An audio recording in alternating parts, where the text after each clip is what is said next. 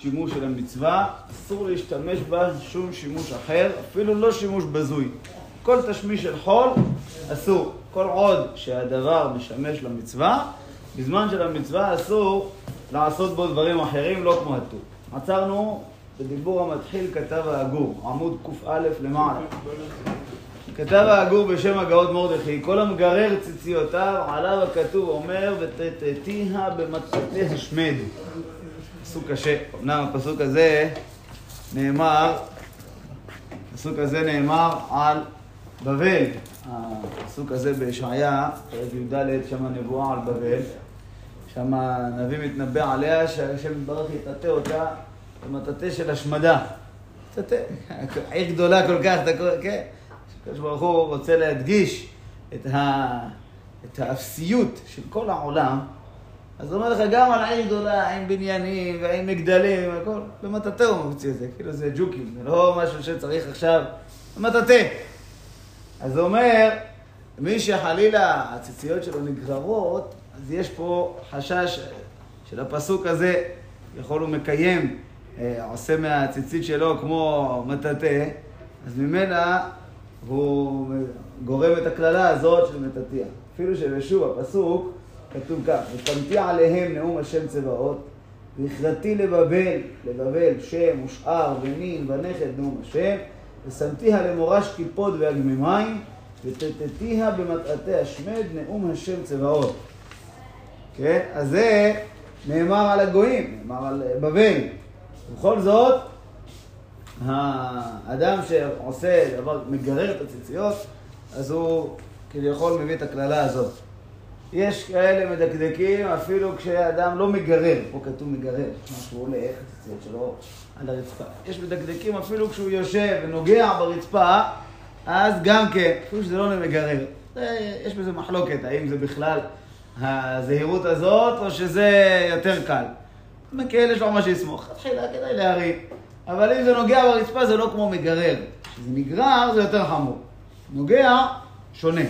אבל לכתחילה נזהרים, משתדלים להיזהר גם שלא יגמרו הציציות ברצפה, דרך כבוד. חכמים לא ידעו מה זה מטאטא. כן, מה אומרת חכמים לא ידעו. שפחתו של לא הבינו, אנחנו כולנו מכירים את המילה הזאת מטאטא, מפה. אבל הם שקראו את המילה מטאטא, זו לא הייתה מילה שימושית אצלם. לא הבינו מה המילה הזאת מטאטא. עד ששמעו את השפחה של בית רבי, שאמרה על ה... שמכבדים את הבית, קרא לזה מטאטא. משפחה של רבים שהיו מאוד... אבל מה הקשר הרב בין זה אה? בין הציצית לבין זה, מה הקשר? יכול, אתה עושה בציצית פעולה של מטאטא. אה, טיטוי. עושה פעולה של פיתוי בציצית, אז זה ביזוי. אז ממילא אתה מושך עליך את הקללה שנאמרה במילה הזאת של מטאטא. יש מנהג כזה אצל אשכנזים, ש... שמחתנים את הילדים, בילד האחרון, יש להם ריקוד כזה שרוקדים עם מטאטאים. לא ראיתי את זה, אבל קראתי. אה? ראית? יצא לך לראות את זה? שמחתנים את הבן זקונים, רוקדים שם עם מטאטא. למה? לומר שניצלנו מהקללה הזאת את תתתיה במטאטא השמד. אלא, ברוך השם, מתרבים, ו... המילה מטאטא מזכירה מטאטא השמד. המילה השמד, המשמעות שלה כילוי בנים. יש פסוק שאומר, ואשמיד פריו ממעל. פריו, שם בנים, פרי, זה הבנים. אצל אהרון כתוב, משה רבנו בפרשה הבאה, משה אומר, ואהרון התענף השם מאוד להשמידו, והתפלל גם בעד אהרון בעת ההיא. מה זה נקרא להשמידו?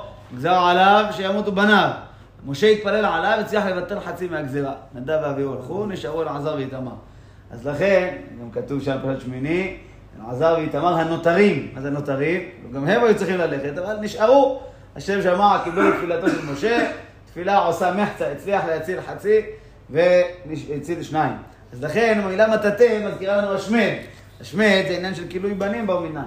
אז כשמחתנים את הבן האחרון, אומרים, ניצלנו מהקללה הזאת, אז ריקוד כזה של המטאטאים. פעם אשתי אמרה לי שהייתה חתונה של אשכנזים ראתה, אני לא ראיתי את זה. יש להם ריקוד כזה של מטאטאים. בחתונה רוקדים במטאטאים, אולי מטאטאים חדשים, אני לא יודע. אבל הביאו להם כמה מטאטאים קטנים, עושים ריקוד מיוחד. אה? כן, מכיר את זה? כן, מכיר. זה, אבל רק בבן זקונים, לא בכל... כן. חתונה של הבן האחרון. טוב, אז זה על הפסוק הזה. לא? הנה. אה. בת שתי מטאטאים. אצלם, כל בית משלמים טבין ותקילין, אצל אשכנזים ובנות משלמים יותר. כי רוצים להשיג חתן בן תורה, אז משלמים עליו הרבה מאוד. היה להם הנהגה כזאת בדור הקודם, עד היום יש כאלה ממשיכים את זה, שעל בית משלמים דירה. פעם זה היה הגיוני, היה לא הגיוני. אדם, אה, נולדים לו, היו כאלה רבנים שאומרים לחתן, אם אתה תדרוש מחמיך דירה, אז אתה תקבל עשר בנות. זה לך, תצטרך לשלם עשר דירות, אל תחשוב שהעולם הפקר. אז אה, יש כאלה עד היום שעדיין אומרים, אני מגיע, יש היום כבר מגיעים לאיזה הסדרים אחרים, מביאים הון עצמי, מביאים דברים כאלה. אבל אצלנו הספרדים לא נהוג בכל זה. כן, מתקלקלים כן. הרב, אה? מתקלקלים. כן, טוב, ספרדים שלומדים ישיבות אשכנזיות, אז הבחור מרגיש למה אני שווה פחות, אם החברים שלי מקבלים דירה, גם אני רוצה דירה. גם יש לו ספרדיות הרב. ישיבה ספרדית גם כן יש את זה. אצלנו בישיבה אה, לא- לא נשמע ולא נמצא הדברים האלה. מה שנותנים לך, תגיד תודה רבה. מתי בכלל החתן לא יודע מה מקבל. מה שמקבל, מקבל. לא עושים את זה עכשיו רעש. אצלם זה דבר ראשון שואלים, שבחור סוגר וורד, שואלים אותו, כמה קיבלת? זו השאלה הראשונה. יש שסוגרים הרב. לא, חברים אני. אומר. חברים ששומעים סוגר וורד, שואלים, כמה קיבלת? זה מה שהצלחת להוציא. אבל הרבה רבנים אשכנזים. כתבו, אני זוכר. עוד לפני עשר שנים ויותר, היו כתבו מכתב, החתימו את כל הרבנים נגד זה, שצריך להפסיק עם זה, זה היה מתאים לדורות של פעם. אומרים, תחשוב, מי בדרך כלל רוצה חתן בן תורה? מישהו גם בעצמו אה, בן תורה. נו, איך הוא יעמוד בזה? אז מה הוא צריך? לצאת לעבוד בשביל לפרנס את ה... להשיג דירות לבנות שלו. אז מה עשינו בזה? אז מה עשינו בזה? אם הוא צריך לעבוד בשביל להביא לבנות שלו, אז כל אחד יעבוד בשבילו וזהו, לא צריך שיעבוד בשביל הבנות שלו. תעבוד בשביל עצמך, אה? כן, זה לא פשוט. לאנשים שאין להם כסף, מה הם סוגרים? נכון, וזה מה שהיה קורה, אנשים. הולכים לעשות מגבירות מחוץ לארץ. היה חכם אחד, אחד אפשטיין, לא. אה, זליג אפשטיין, לא זוכר את השם שלו הפרטי, שהוא, מבני ברק, שהוא פעם, אה, לפני שעלה לחתום תנאים, תפס שני עדים, אמר להם, אני מוסר מודעה בפניכם, שמה שעכשיו אני הולך לחתום זה רק אה, מילים בעלמא, אין לזה שום תוקף, אין לזה שום תוקף הלכתי, זה רק, זה נקרא למסור מודעה. מילה מודעה בהלכה, המילה מודעה אין לה היום מודעה, זה לתלות מודעה, להודיע דבר. בהלכה המילה מודעה פירושו לבטל את הדברים שאני הולך לעשות. יש מושג אה, מודעה על גט, אם אדם יכול למסור מודעה על גט, זה כבר חמור מאוד.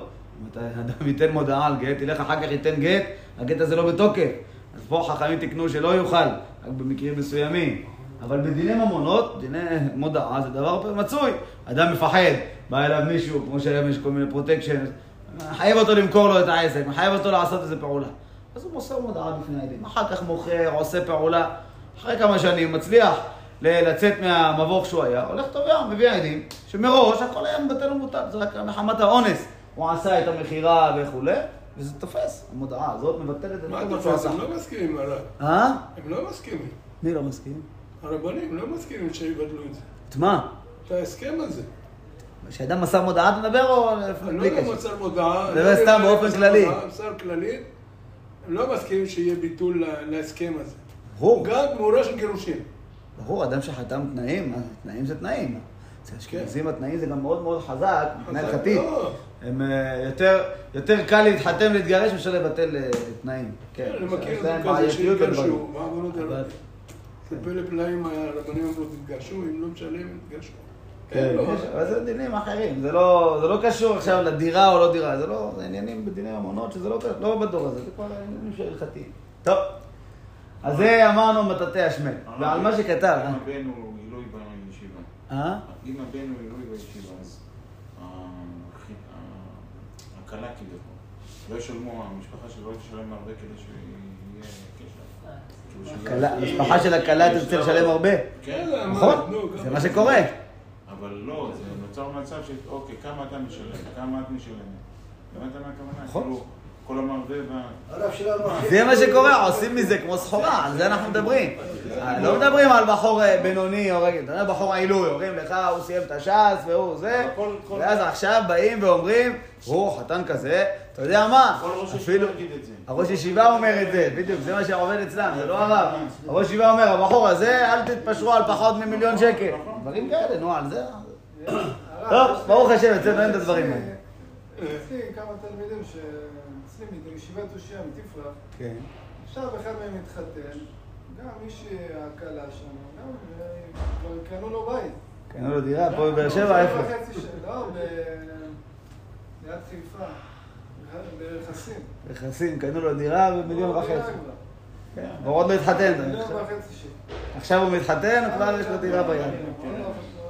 כן, זה דברים מקובלים. טוב, תושיע, זו ישיבה מפורסמת, תפרח, ישיבה מפורסמת. הישיבות האלה, דברים האלה מקובלים. חברון, פונוביל, הישיבות האלה זה מקובל מאוד. מאיפה מביא? ואם יש לו שש שבע בנות, מאיפה הם? אני לא דיברתי.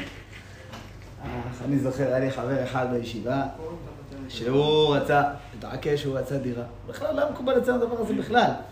גם לא, הוא גם לא דיבר על זה, אבל ככה אני ידעתי, חבר מאותו שיעור, ידעתי שהוא רוצה דירה. נפגש עם זה ועם זה, מתעכב, זוכר, יצא ראשון, התחיל את זה, שידוכים ראשון, נראה לי התחתן כמעט אחרון, השיעור. ובסוף, כמדומני שכן, קיבל דירה. אבל, בין אבות לחתונה, חמיב נפטר לו עליכם. קיבל דום לב בפתאומיות, זוכר באירוסין, היה חמיב, בחתונה כבר לא היה. כולם דיברו על זה, איך תדע, מאיזה לחצים, איזה דברים, כמה הלוואות לקח, כמה זה, בן אדם כל החיים סוחב איתו את זה שהוא לא יודע, אולי חמיב מת בגללו, זה מפחיד הדברים. רואים אמבולנס בבני ברק, אומרים. סגרו בור, ככה אומרים. לא, צריך אדם להבין את זה, לא עושים דברים כאלה. צריך אדם לדעת להתנהל בצורה ישרה, בצורה... בר מינן, בהלכה כתוב, בשולחן ערוך באבן העזר, הנושא אישה לשם ממון, זה נקרא אביין לבנים שאינם מהוגנים. שמה אתה מתחתן? של בנים טובים. מי שנושא אישה לשם ממון, חלילה בנים לא טובים מקבל. כן, אז יש מסבירים את זה אחרת. לא- אה, מה זה? יש מסבירים אחרת, שזה לא נקרא נושא אישה לשם ממון, אלא הוא נשא אישה וגם קיבל ממון, זה לא לשם. על, על מה שכתב רבנו בשם השאילתות ואתרוג דמצווה למחלה, כתב רבנו הגדול מארי אבוהב פירוש ופגע מן הדין הוא שיהיה אתרוג גדול שיכול לאכול ממנו תנאי שישאר בו כביצה, אין לעשות זה. עד כאן לשנה. מארי אבוהב מקשה, לכאורה, איך השאילתות מביא ראייה לנידון שלו, שלא להשתמש בציצית, ראייה מזה שאסור לאכול את האתרוג של המצווה. הרי מה פתאום, אומר מארי אבוהב, אם יש לך אתרוג גדול, שיש בו, גם אחרי שתאכל, יישאר בו שיעור כביצה, אפשר לאכול ממנו, מה הבעיה? אז אם כן, למה השאילתות כותב שכמו שאסור לאכול מהאתרוג של המצווה, ככה אסור להשתמש בציצית. מותר לאכול גם את האתרוג באמצע המצווה, מה הבעיה? אז מסביר המארי אבוהב, אומר, אפילו שזה מותר, אין לעשות את זה. זאת אומרת, לכתחילה לא עושים דבר כזה. ככה דברי מארי אבוהב, זה התירוץ שלו. מרן לא מקבל, ואיני מבין דבריו. דאמרינן לפרק לולב הגזול, רבי חנינא מטביל ונפיק בה. רבי חנינא היה אוכל מהאתרוג שלו באמצע ימי חג הסוכות. חותך פרוסה, אוכל, וממשיך, מחר יוצא בעוד פעם ידי חובה. וכתב הראש, ואף על גב דאתרוג דית קצאי למצוותי אסור האכילה, כיוון שנשאר בו שיעור לצאת בו יותר, יותר כשיעור לעת קצה. וכן כתבו התוספות פרק לולב הערבה. וכן כתב רבנו סימן תרמה. והם הדברים שכתב הרב ז"ל, שאם האתרוג גדול יכול לאכול ממנו וכולי. ואם איתא דאין לעשות זה, איך יעבר אביד רבי חנינא אחי? כך ודאי נראה לכל קי גוונה פשיטא דשרה. ועד כאמר בשאילתות ואתרוג דמצווה למכלה, היינו כשאין בו יותר מקבצה, או אפילו גדול כמה, אם בא לאוכלו ביום ראשון, שכולו מוקצה למצווה, דהיינו יוצאים בחסר, ינמי אפילו בשאר ימים וכגון שהקצהו למצווה סתם. והייתי רבי חנינא בשהקצהו כולו ליום ראשון, וקצתו לשאר ימים, כמו שכתבו התוספות בפרק הבא. מרן לא, לא מקבל את התירוץ של מרי אבוהב בדיוק, הוא אומר, מה זאת אומרת, אפילו שמותר לאכול, אסור לעשות את זה. אם מותר, זה מותר. מה, מאיפה המצאת את זה שאסור לעשות את זה? לא מצאנו דבר כזה. אז לכן מרן מסביר, הוא מביא את הסוגיה שלמדנו בעבר במסכת סוכה, שרבי חנינא היה אוכל מהאתרוג שלו בחג הסוכות, וכל הפסקים מקשים, איך יכול להיות? הרי אנחנו יודעים, מוקצה למצוותו. יש מוקצה של מצווה, כמו שאמרנו שאסור לאכול מהקישוטים של הסוכה. כל שכן מהאתרוג, מה, איך אפשר לאכול? אז מתרצים שמדובר שהיה לו אתרוג יותר מכשיעור, והוא במפורש הקצה רק את השיעור המינימלי. כמה השיעור המינימלי של אתרוג? שיעור קבצה. מה שיש יותר מקבצה, אני אה, לא מקצה למצוותו. ועוד תנאי, שלא מדובר ביום הראשון. ביום הראשון של חג הסוכות, של מצוות ארבעת המינים מדאורייתא, לא יוצאים באתרוג חסר. אפילו יהיה חיסרון קטן כל כך, אם יש נקב בלי חיסרון, כשר. נקב עם חיסרון, קטן מאוד, פסול, ביום הראשון. כי זה מצווה מן התורה. שאר הימים שזה מדרבנן, אפילו אם יש חיסרון, כשר. אז כיוון שזה כשר בשאר הימים, אז צריך לומר שביום הראשון אסור בכלל לאכול. ביום הראשון. כך בער לו לאכול את. האתרוג. מה? כך בער לו לאכול את מה היה לו עניין לאכול? אולי יראה בזה חביבות מצווה. להראות שזה חביבה עליו המצווה. עניות, למה תגיד ככה? מה תגיד? עניות. אולי, יכול להיות. איזה רבי חנינא מדובר? מסתמה רבי חנינא בר חמא, ככה בדרך כלל.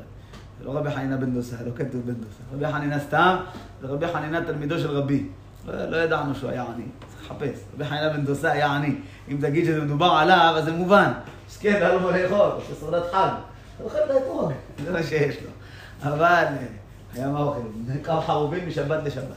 אבל אם נגיד שזה רבי חנינה בר חמא, לא שמענו שהיה עני, אדרבה, הוא היה נשיא, סתם היה עשיר. אולי לפני שנהיה אבל אני אומר, בן אדם לוקח פרוסה, פרוסה של אתרוג, גודל כזית, יוצא, כד ביצה, יוצא מזה לכאורה. פרוסה. לא, אני חושב שצריך שיישאר בו רובו אולי.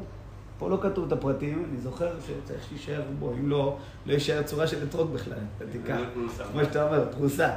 לא, אז כנראה יש בזה עוד תנאי, דומה שצריך שיישאר גם רובו. אבל אם הוא גדול ויש אתרוגים גדולים, אם אתה יכול לאכול אם מיעוטו ויש בו הרבה. כיוון הפיתה עדיין בסדר. כן, נשאר צורה של אתרוג. כן, אם עדיין. לא נשאר, אז מה אתה עושה? כן. אז לכן, אומר מרן, מדובר, אז מה שהשאילתות כתב, שאסור לאכול את האתרוג של המצווה, אז או שנגיד מדובר שיש לו כשיעור, אתרוג בגודל אה, מינימלי, כמו האתרוגים המרוקאים שהם קטנים, חמודים, לא ענקיים כאלה שיש בהם. יש כאלה אוהבים דווקא את הגדולים, יש כאלה אוהבים את. הקטנים, העדינים. גם התימנים, בדרך כלל אלה שיוצאים בהם ידי חובה הם עדיין לא גדולים כל כך. כי הם לא בשלים 100%. אם תיקח אתרוג מהעץ של דוד, תראה לאיפה הוא הגיע. אה, כמה מגיעים האתרוגים אצלך, דוד? לא. למה? אתה כותב אותם? לא. אה, שלך חזון איש? אה, שלך חזון איש. אז הם לא גודלים כל כך. התימנים מגיעים ככה. אבל למצוא אתרוג כזה יפה, מהודר, למצווה, זה יותר קשה. פעם מישהו ביקש ממני, מי זה היה? הרבה זמן לא בא. קוראים לו... שם עמוס חג'אג', נכון? עמוס? הרבה מאוד לא בא. הוא פעם אה, מבקש ממני אתרוג גדול. אתרוג תימני גדול. תמצא לו עכשיו גדול וגם נקי? תחפש עכשיו גדול ונקי? אז הייתי אומר למישהו, תראי, יש לך אתרוגים גדולים, תגיד לי. מגיע אליו גדול, מחפש, מסתכל, הייתי מוצא לו גדול, פעם, פעמיים, שלוש, לא זוכר, הבאתי לו אתרוג גדול כזה, משהו כזה גודל, שהוא גם נקי. בדרך כלל הם גם עולים יותר יקר.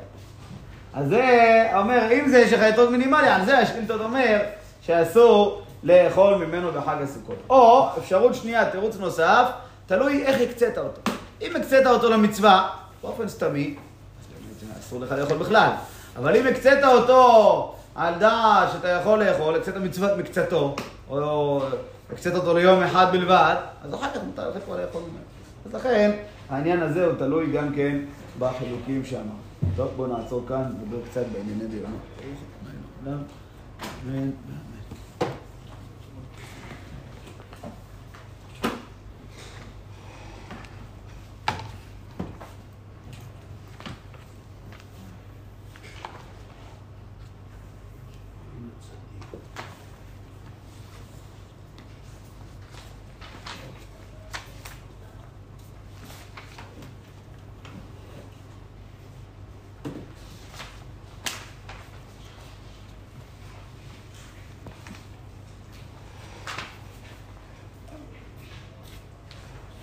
ירמיהו הנביא, כמו שדיברנו, הוא היה הנביא של הדור של החורבן.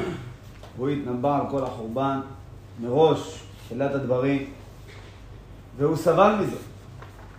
איך קראנו בהפטרה הראשונה של הפורענות, דברי ירמיהו, שם הפרק הראשון, אומר, ירמיה, אומר השם ברך לירמיהו הנביא, אל תחת מפניהם, פן אחיתך לפניהם.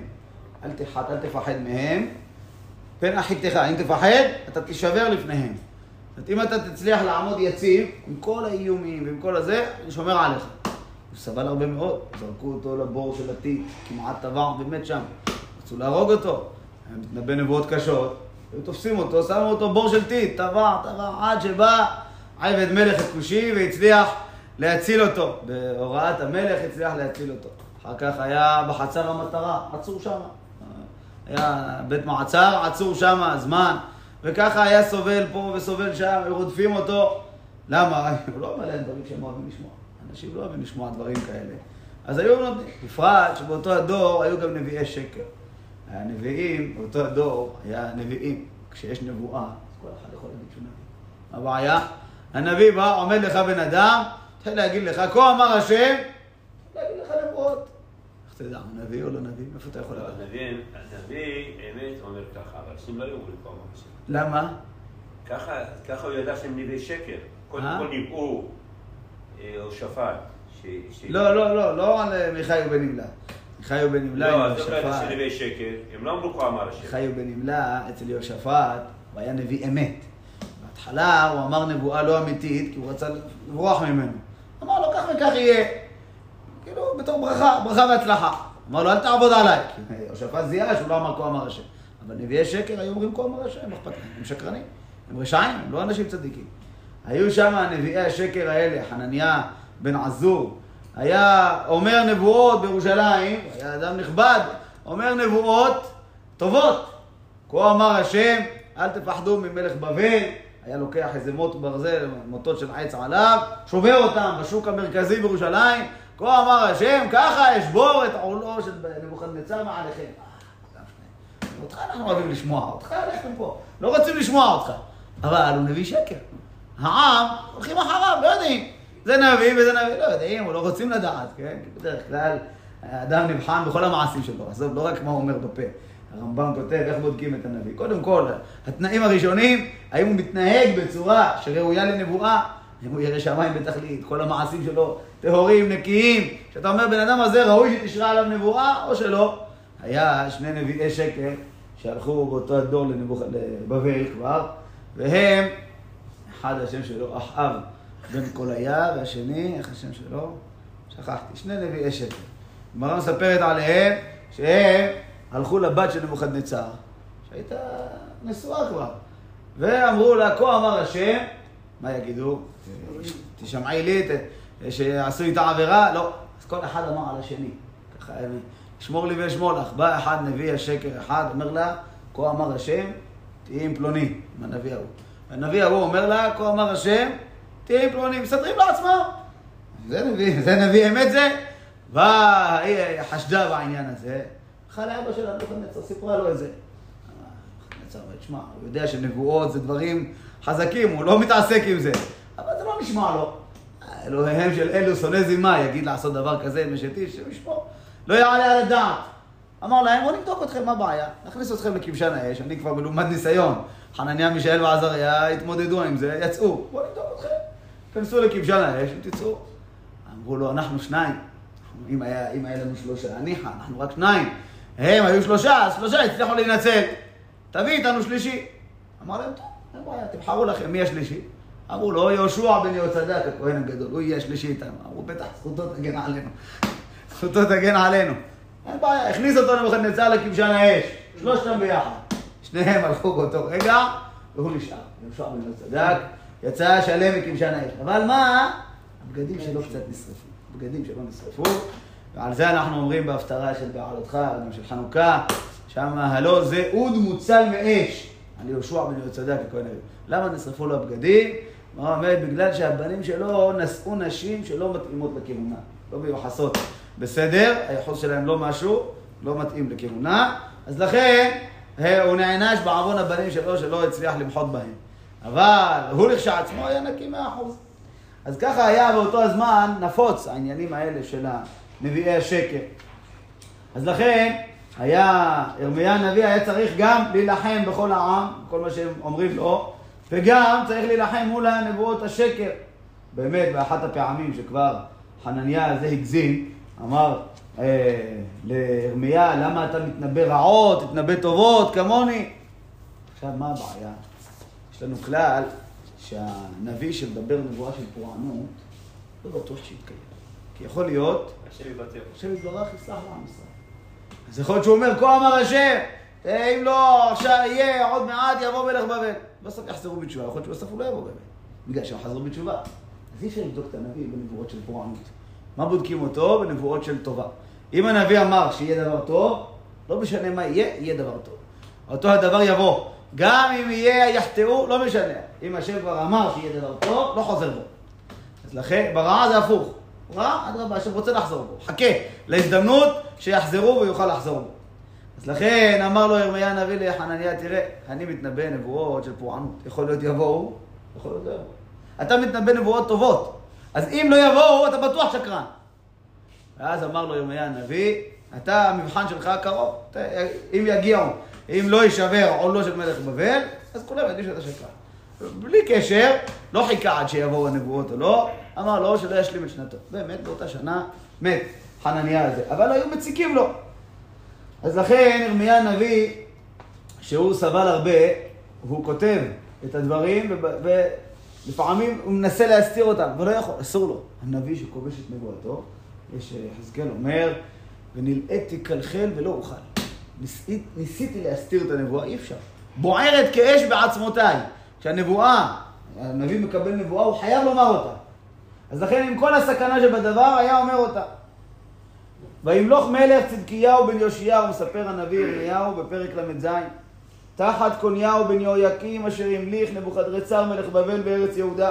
זה המלך האחרון שהיה לפני החורבן. המלך צדקיהו, הבן של יאשיהו, שאבא שלו היה צדיק גמור, סיפרנו עליו כבר. והוא מלך במקום המלך יחוניהו, שאותו לקח נבוכדנצר בגולה הראשונה של הגלות יהויכין שהזכרנו ביחד עם מרדכי היהודי וכולם. ולא שמע הוא ועבדיו ועם הארץ על דברי השם אשר דיבר ביד ירמיהו הנביא. וישלח המלך צדקיהו את יהוכל בן שלמיה ואת צפניהו בן מעשיה הכהן אל ירמיהו הנביא לאמור התפללנה בעדנו אל השם אלוקינו. צדקיהו היה צדיק. אלא שהיה הדור שלו בעייתי. שולח לירמיהו, תתפלל עלינו, אנחנו במצב בעייתי. באותו הזמן, ירמיהו היה בא ויוצא בתוך העם, לא נתנו אותו בבית הכלא. ככה הנביא אומר. זה היה זמן חריג, שהוא לא נמצא בבית הכלא. זאת אומרת, הוא סבל הרבה בבית הכלא. אותו הזמן גם כן הנביא אומר, וחיל פרעה יצא ממצרים. וישמעו הכסדים הצרים על ירושלים את שמעם ויעלו מעל ירושלים. עם ישראל חשבו שהם יצליחו להתגבר על הכסדים, על הבבלים. הבבלים נקראים כסדים בלשון הנביא. הארץ נקראת בבל, אבל העם, הנביא לא נקרא בבלים, נקרא כסדים. זה העם לא היה, ככה הנביא אומר עליו. זאת אומרת, זה עם כזה שאין לו שום, לא התחלה ולא, אין לו יחוס, אין לו שום דבר, עם שצמח מכלום. הפלסטינאים. אה? הפלסטינאים. איך הגעת לזה? אין להם לא שורש ולא כלום ולא שום כן, דבר. אבל זה נאמר על הכסדים, זה העם לא היה. טוב, על כל פנים, ה- אתה אומר, כמו זה. אז החיילים של פרעה, פרעה ומצרים, יצאו ממצרים להילחם עם הכסדים, להעיף אותם, לעזור לישראל. אבל העזרה הזאת הייתה הטעיה. חשבו שבאמת עם ישראל אמרו, אנחנו לא נסתדר. קראו למצרים, מצרים באו לעזרתם. שלחו להם כסף, שלחו. באו לעזרתם. באמצע הדרך, כשהם הגיעו. באמצע הדרך הגיעו ליד ים סוף, פתאום השם נתן הוראה לשר של הים. עשה להם כל מיני בועות כאלה בים למעלה, נראה להם כל מיני חפצים שתים שם במים. זה, מה, זה, מה, מה הולך פה בים? משהו מוזר, תופעת טבע מוזרה. ואז נזכרו, אמרו אחד לשני, זה הגופות של אבותינו לפני אלף שנה ויותר, שטבעו פה בים סוף, כשעם ישראל יצא ממצרים. אה, אז מה אנחנו הולכים לעזור ליהודים האלה, שהם לפני יותר מאלף שנה עשו לנו? לא עוזרים להם. לא עוזרים להם. חזרו בחזרה למצרים. אז כשיצאו ממצרים, המצרים ממצרים לכיוון ישראל, הכסדים התרחקו מירושלים, פחדו מהמצרים. בסוף, המצרים חזרו כלעומת שבאו. כל זה היה בגלל שעם ישראל לא חזרו עדיין בתשובה, ויהי דבר השם. למה הם באו לעזור בכלל? שלחו, ישראל קראו להם, היו להם ברית שלום, היה להם כל מיני, כן. עכשיו להם כסף, הכל כסף, יענה את הכל. ויהי דבר השם אל ירמיהו הנביא לאמור, כה אמר אדוני אלוהי ישראל, כה תאמרו אל מלך יהודה, השולח אתכם אליי לדורשני. הנה חיל פרעה היוצא לכם לעזרה, שב לארצו מצרים. אתם חושבים שחיל, אתם תסמכו על חיל פרעה, הם יעזרו לכם? אם אתם לא תחזרו בתשובה, לא יעזור לכם כלום. זה לא משחק כזה שאנחנו נצליח להתגבר מפה, נצליח להתגבר משם. יש לך דרך אחת, להצליח לעקוף את הגזרה מדרך אחרת, לא ילך. אתם חשבתם לקרוא למצרים, תצליחו להתגבר על הגזרה? לא. אם לא תחזרו בתשובה, הנה, המצרים, אני אגרום להם לחזור. איך יגרום? כמו שהסברנו על פי המדרש, שהראה להם השם יתברך בים את ה... עשה להם פטנט כזה, כולם חזרו בחזרה, לא רוצים לעזור. ושבו הכסדים ונלחמו על העיר הזאת, ולכדוה ושרפוה באש. כה אמר השם, אל תשאירו נפשותיכם לאמור, הלוך ילכו מעלינו הכסדים, כי לא ילכו. אל תטחו את עצמכם לחשוב, הכסדים יצליחו, אנחנו נצליח לגרש אותם בכל מיני פתרונות. לא ילכו. תראו עכשיו מה ממשיך הנביא. כי אם הכיתם כל חיל כסדים הנלחמים איתכם, ונשארו בם אנשים מדוכרים, איש באהלו יקומו ושרפו את העיר הזאת באש. זה פסוק עוצמתי. אומר להם הנביא, ירמיה בשם השם, תדעו לכם, ברגע שהשם אמר לכם שהכסדים יחריבו את ירושלים, גם אם תצליחו להרוג את כל החיילים שלהם, יקומו אנשים מדוכרים, הרוגים, וישרפו את ירושלים. אתם חושבים להתחכם על מה שהשם יתברך גוזר עליכם? אין להתחכם, תעשו את מה שצריך לעשות. ההתחכמויות האלה לא יעזרו. זה פסוק מדהים. אם נהיקיתם, אפילו תצליחו להכות את כל חיל כסדים הנלחמים אתכם, ונשארו בם אנשים מדוכרים, אפילו לא נגיד הרוגים לגמרי, אבל דקורי חרב, בקושי יכולים לזוז. איש באהלו יקומו ושרפו את העיר הזאת באש. והיה בהעלות חיל הכסדים מעל ירושלים מפני חיל פרעה, ויצא ירמיהו מירושלים ללכת ארץ בנימין, לחליק משם בתוך העם. ירמיהו התכוון לצאת עכשיו מירושלים. ואז היה מישהו שם, פקיד אחד שתפס אותו, אמר לו, אתה רוצה לצאת לכסדים? ואומר ירמיהו, שקר, אינני נופל על הכסדים, אני לא מתכוון ללכת. אמר לו, לא, בגלל שאתה אומר שהכסדים הולכים לנצח, אז אתה הולך אליהם. ויביאהו אל השרים, ויקצפו השרים על ירמיהו, והיכו אותו, ונתנו אותו בית האסור, בית יונתן הסופר, כי אותו עשו לבית הכלא. שמו את ירמיהו הנביא עוד פעם בבית הכלא, וישב שם ירמיהו ימים רבים. וישלח המלך צדקיהו ויקחהו, וישאלהו המלך בביתו בסתר. ויאמר, היש דבר מאת השם? צדקיהו, אחרי ימים רבים שירמיהו נמצא במאסר, שולח לקרוא לירמיהו. הכניס אותו לחדר הפנימי שלו בלי אף אחד. שואל המלך צדקיהו את הנביא ירמיהו, היש דבר מאת השם? יש איזה נבואה? ויאמר ירמיהו, יש. ויאמר ביד מלך בבל תינתן. הנבואה אומרת, השם יתברך אומר לי שאתה הולך להינתן ביד מלך בבל. תעשה חושבים, אם אתה תיכנע, זה, זה יצליח, הם ירדו מעליך. אבל הם חשבו שהם יכולים לנצח, הם בטחו בכוח שלהם. ויאמר ירמיהו אל המלך צדקיהו, מחטאתי לך ולעבדיך ולעם הזה, כי נתתם אותי אל בית הכלא. ואהיה נביאיכם, אשר ניבאו לכם לאמור, לא יבוא מלך בבל עליכם ועל הארץ הזאת. מה אתה רואה? מה שאמרתי יתקיים, מה שאמרו לכם הנביאים האחרים שאתם חושבים, שום דבר לא יתקיים. הנה, מלך בבל הגיע. ועתה שמענה אדוני המלך, תיפולנה תחינתי לפניך, ואל תשיבני בית יונתן הסופר ולא אמות שם. מתחנן אליו ירמיה הנביא, אל תחזיר אותי לבית הכלא. שם כבר סבלתי מאורות, ויצווה המלך צדקיהו, ויפקידו את ירמיהו בחצר המטרה וכולי, שמו אותו במקום אחר, שהוא גם כן שמור שם, עצור שם, אבל זה לא בית הכלא, מקום יותר, יותר סביר. אחר כך שמעו אנשים שירמיה הנביא אומר, כה אמר השם, היושב בעיר הזאת ימות בחרב, ברעב ובדבר, והיוצא אל הכסדים וחיה, והייתה נפשו לשלל וחי. זאת אומרת, אומר להם ירמיה הנביא, תקראו. השם יתברך אומר, אין עכשיו זה כוח לעם ישראל להתגבר. לא כוח פיזי. מדרש אומר, היה אחד מעם ישראל באותה תקופה, קראו לו אביקה בן גברת, גבטרי, זה השם שלו. והוא היה גיבור חיל כזה, שלא לא רגיל. עומד על גבי החומה, והכסדים, בבל, שולחים שם אבני בליסטראות גדולות, זורקים אותם, כמו פצצות לא היה, היו זורקים סלעים גדולים באיזה דרכים שהיה להם, אה, כל מיני מכשור כזה שהיו עושים, קפיצים כאלה כנראה, שמצליח לזרוק סלע, זה לא פשוט. זורקים את זה לתוך ירושלים. והוא עומד על החומה, תופס. תופס אותם וזורק אותם בחזרה. עומד על החומה, תופס את הסלע שהם זורקים, אבני בליסטראות הענקיות האלה שהם זורקים, וזורק אותם בחזרה לבבלים והורג בהם.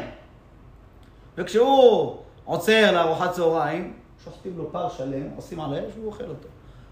אדם ענק, לא. פעם אחת הכסדים התחכמו עליו. אמרו, נשלח אבן שהיא נראית חזקה, אבל כנראה אבן קלה, אולי אבן גיר או משהו שהיא לא שוקלת הרבה, והוא יראה, יפעיל משקל לתפוס אותה, ייפול. לא ישבו משקל. עשו ככה, נפל מהחומה. נפל, נעד את הבגדים וקם. בן אדם טבעי. לא בן אדם טבעי, וככה היה הורג בהם הרבה. עד שאמרו אין לנו אפשרות לעמוד בפניו. בסוף מת, ומה זה היה? דבר כל כך פשוט, לא זוכר איזה פרט. זה היה מת בדבר כל כך פשוט, שכאילו הקדוש ברוך הוא אמר, לא יעזור לכם. יש לכם גיבורים, יש לכם חזקים. זה לא זה הנקודה, אתם מפספסים את הנקודה העיקרית, אתם נשענים על דברים צדדיים. זה טוב כשיש רצון השם, כשיש שמירה מהשם, אז כל הכוח הזה הוא יפה. כשאין את רצון השם, מה יעזור הכוח הזה? הכוח הזה הוא, הוא, לא, הוא אפסי. וכי באמת החריבו את ירושלים בגלל שלהם היה יותר כוח, אפילו בחורבן השני, שהרומאים היו אז נחשבים החיילים הכי מאומנים, והיו הצבא הכי מסודר בעולם. מבחינת, אה, עד, במשך שנים למדו מהם את כל מיני אה, תרגילים וכל מיני סדר צבאי. הרומאים היו אז מאוד משוכללים בזה. בכל זאת, בתיעודים שלהם, גם של הרומאים וגם של היהודים מאותה תקופה, מתארים את הלוחמים של עם ישראל בתקופת הבית השני, לוחמים עזי נפש ברמה שלא פגשו בשום מקום. שאפילו מעט מהם יכולים להתגבר על הגיבורים הגדולים של הרומאים, בגלל שיש להם אה, אה, נפש חזקה, יש להם מסירות נפש.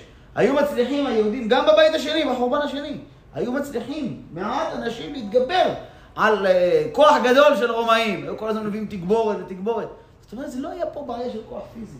אנשים עד היום טועים וחושבים, צריך לחזק את צה"ל בשביל שלא יהיה חורבן שלישי. צריך לחזק את צה"ל נכון, בשביל שלא יהיה חורבן שלישי זה לא קשור. חורבן לא היה בגלל שלא היה צה"ל, היה חיילים. גם בחורבן הראשון וגם בחורבן השני, היו חיילים, היו מאומנים, היו חזקים. אבל זה לא, זה לא העיקר פה. היה בעיה אחרת, היה בעיה שלא הלכו בדרך השם. ולכן השם יתברך נתן אותם ביד הגויים. אז לכן אומר להם, אומר להם ירמיה הנביא, אם אתם תצאו למלך בבל, תיכנעו לכסדים, אתם תחיו. ואם תישארו בעיר הזאת, תחשבו, אנחנו ננצח בידי ה... בכוח שלנו, כולם, כל מי שיישאר בפנים ימות, בחרב, ברעב ובדבר. ויאמרו השרים אל המלך, יומת מהאיש הזה. כל השרים עשו ועידה, אמרו למלך צדקי, אנחנו לא מוכנים עוד יותר עם האיש הזה. ירמיה הנביא, הוא מחליש את כל הרוח של הלוחם. הוא לא נותן לאף, כל הלוחמים אה, נחלשים ממנו, הוא מרפא את ידיהם. ויאמרו השרים אל המלך, יהיו מתנה את האיש הזה. כי על כן הוא מרפא את ידי אנשי המלחמה הנשארים בעיר הזאת, ואת ידי כל העם, לדבר עליהם כדברים האלה, כי האיש הזה איננו דורש לשלום לעם הזה, כי אם לרעה. במקום שידברו, הרי מה ירמיהו הנביא אומר מילים משלו? אומר, כואב לו, אומר את המילים שמתברך אומר לו להגיד בפה, הוא לא יכול להגיד מילים אחרות. האיש הזה מדבר ל, לרעה ולא לשלום? תסדר את עצמך, הסתדרו המילים. אתה הולך לפגוע ב, ב, ב, בדברים הצדדיים האלה. ויאמר המלך צדקיהו, הנה הוא בידכם. כי אין המלך יוכל אתכם דבר. נכנע המלך צדקיהו לשרים, לא הצליח להתגבר ולשמור על, על ירמיהו הנביא. ויקחו את ירמיהו וישליכו אותו אל הבור מלכיהו בן המלך אשר בחצר המטרה וישלחו את ירמיהו בחבלים ובבור אין מים כי אם טיט ויטבע ירמיהו בטיט. וישמע עבד מלך הכושי איש שריז הוא בבית המלך כי נתנו את ירמיהו אל הבור והמלך יושב בשער בנימין ויצא עבד מלך מבית המלך וידבר אל המלך לאמור אדוני המלך הרעו האנשים האלה את כל אשר עשו לירמיהו הנביא את אשר השליכו אל הבור וימו תחתיו מפני הרעב כי אין הלחם עוד בעיר ויצווה המלך את עבד מלך הכושי לאמור קח בידך מזה שלושים אנשים והעלית את ירמיהו הנביא מן הבור בטרם ימות. בור של טיט, למשוך בן אדם, זה לא פשוט.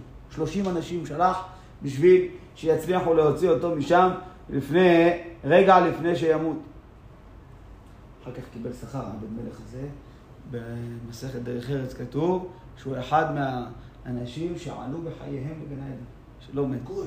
אה? למה? לא. סתם, התגייר, כן, העבד של המלך. מסתבר מה... מתוך הארמון, לא יהיו שם גויים. עבד כנעני יכול להיות, עבד שהתגייר, יש לו מעמד מסוים של... חייב במצוות כמו אישה, כן? כמו שדיברנו, פטור מציצית, מתפילין.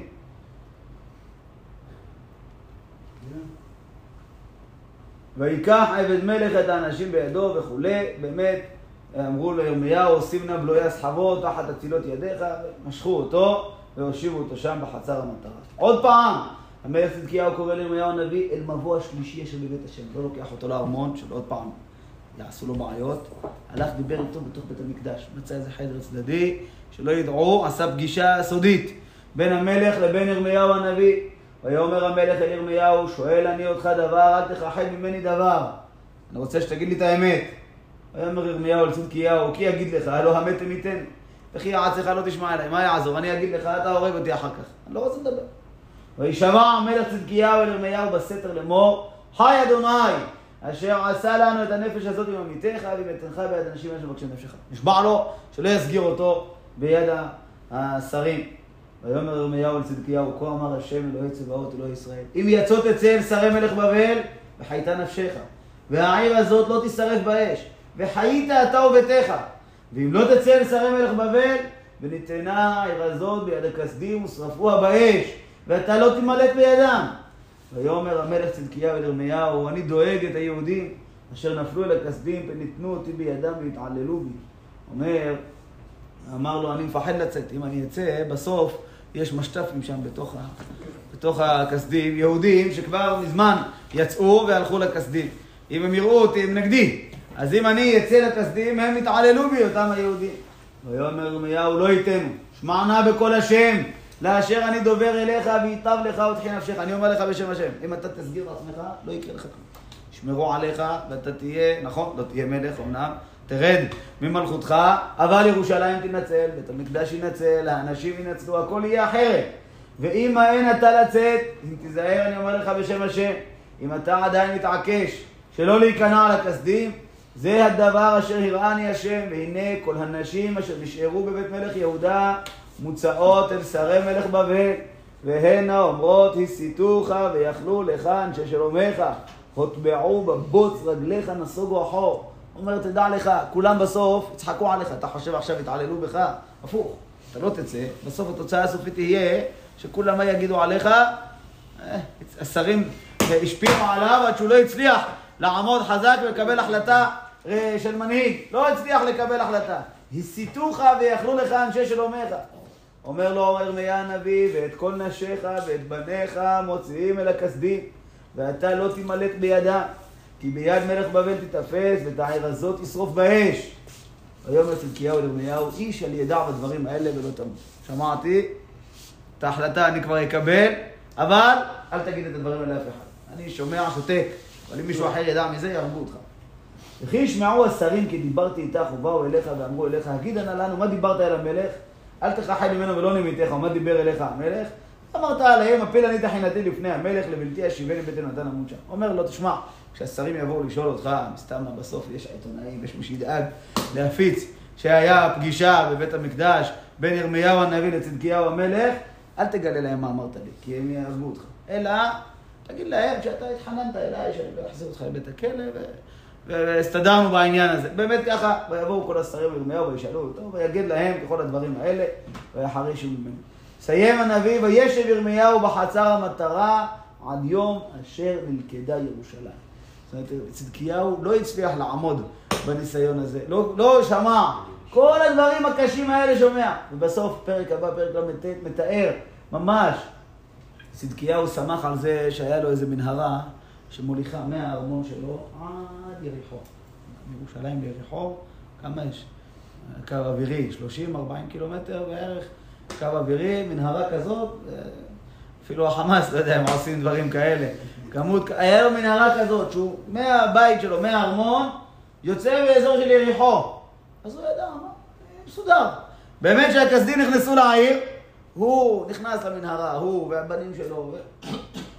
ויצאו לדרך. הגיעו לשם, אבל הנבואה של השם יתברך לא תשוב ריקה. אמר לו, אם אתה לא תשמע, הוא והבנים שלו ייתפסו. שלח השם יתברך איזה צבי יפה כזה, שעומד מסתכל על הכסדים, ובאמצע המלחמה פתאום אומרים, בואו נצוד אותו, זה תחביב. התחילו לרדוף אחריו, והוא רץ. נעלם להם, מסתכל אחורה, הם חושבים שזהו, פתאום הוא חוזר. מושך אותם ממש. חוזר, הם רודפים אחריו, נעלם להם. חושבים להתייאש, עוד פעם הוא חוזר. ככה המדרש מתאר את זה, עד שרדפו אחריו, משך אותם עשרות קילומטרים עד פתח המערה. איך שהגיעו לצבי, צדקיהו יוצא מהמערה. עשו אותו במקום. אותו ואת הבנים שלו, לקחו אותו לנבוכדנצר, עד לאזור, אמרנו, נבוכדנצר היה באזור של טורקיה, למעלה שם, על חוף ים התיכון, הגיע לשם, ותפסו אותו, הביאו אותו לנבוכדנצר, הרגו את הבנים שלו מול העיניים, מול העיניים שלו, כמו שהנביא אמר לו מילה במילה. לא, לא הצליח להינצל שום דבר. וגם כן נקרו לו את העיניים. איך אמר לו ירמיה הנביא? אמר לו, בבלה תבוא ובבל לא תראה. אמר לו, תדע לך, אתה הולך לבבל, ואתה לא תראה את בבל. איך יכול להיות? מה שאמר התקיים מילה. וישחט מלך בבל את בני צדקיהו ברבלה לעיניו, ואת כל חורי יהודה שחט מלך בבל, את כל השרים, ואת עיני צדקיהו עיוור, ויעשרהו בנחושתיים להביא אותו בבל. זה, רואים מה זה, כוח לא יעזור, יש להם כוח, היה להם כוח, והיה להם חוזק, והיה להם חוסן, אבל הדבר היחיד שלא היה להם, לשמוע בקול השם. ואם היו שומעים, אפילו ברגע האחרון, אמרו לו, תשמע, תסגיר את עצמך ביד הכסדים, אני מבטיח לך בשם השם, לא יקרה כלום. הוא יודע צדקיהו שירמיהו צודק. אבל לא הצליח מספיק להתגבר, לעשות ההחלטה הנכונה. כמה פעמים אדם נפגש עם הדבר הזה, שהוא יודע מה ההחלטה הנכונה עכשיו, אבל לא מצליח. זה המלחמה הקשה שלנו, להצליח בכל רגע לעשות את ההחלטה הנכונה לפי מה שהשם יתברך רוצה מאיתם, שנזכה שוב בתשובה שלמה ולראות בניין קודשנו ותפארתנו במהרה בימינו, אמן ואמן. שברך אבותינו הקדושים את עולם יכול לברך וישמור וליצור ויעזור בשם הטוב, יוסף הכהן ומשפחתו, לירב בעקנית.